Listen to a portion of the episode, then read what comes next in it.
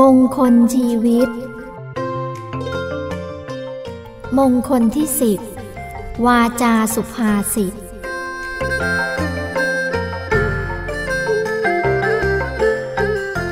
สุภาษิตาจะยาวาจา เอตัมมังคลมุตตมัง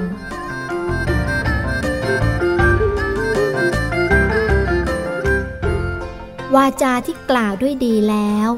ชื่อว่าสุภาษิตาคำพูดที่เปล่งออกมา ชื่อว่าวาจา รวมความว่า วาจาสุภาษิตหรือการรู้จักใช้วาจาพูดให้เป็นผลดี ชื่อว่า สุภาษิตาจะยาวาจา ลักษณะวาจาสุภาษิตวาจาที่เว้นจากโทษสี่ คือมิใช่วาจาเท็จ วาจาส่อเสียด วาจาหยาบคาย และมิใช่วาจาเพ้อเจ้อ ชื่อว่าวาจาสุภาษิต อีกในหนึ่ง วาจาเป็นสุภาษิต เพราะไม่มีโทษหนึ่ง วาจาเป็นธรรม ไม่ใช่วาจาอธรรมหนึ่ง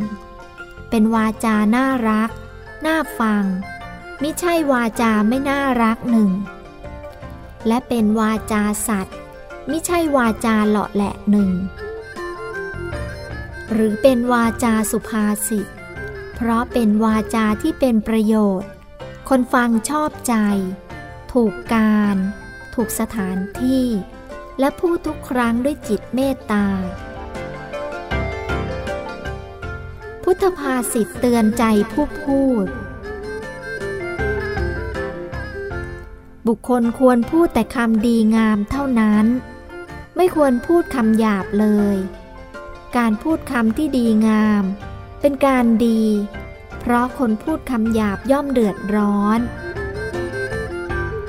คำพูดที่ดังเกินไป รุนแรงเกินไปและเกินเวลา ย่อมฆ่าคนมีปัญญาสาม บุคคลควรพูดคำสละสลวย คิดก่อนพูด พูดพอประมาณ ไม่ฟุ้งซ่าน ถ้อยคำของผู้ที่แสดง เป็นอัด เป็นธรรม เป็นถ้อยคำไพเราะ เป็นถ้อยคำที่เป็นภาสิทธและคำพูดที่มีประโยชน์คำเดียว แต่ทำให้คนฟังสงบระงับได้ ย่อมดีกว่าคำพูดที่ไร้ประโยชน์แม้พันคำ วาจาสุภาษิตจัดเป็นมงคลเพราะ 1. ไม่มีศัตรู 2. ไม่มีกลิ่นปาก 3. มีเสียงอันไพเราะ 4. มีฟันและรูปปากสวยงาม 5. ทำให้เป็นที่รักที่ชอบใจของผู้ฟัง 6. ไม่ต้องเดือดร้อนเพราะคำพูดที่ไม่ดี